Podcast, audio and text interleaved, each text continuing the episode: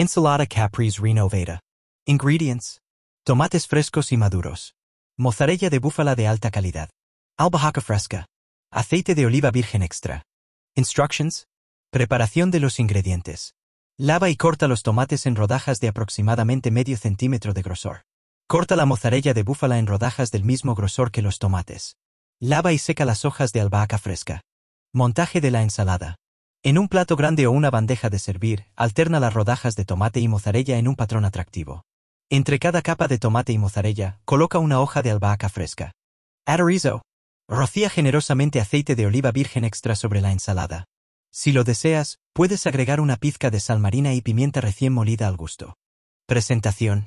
Decora la ensalada con unas pocas hojas de albahaca adicionales en la parte superior para realzar su frescura y aroma. Servir.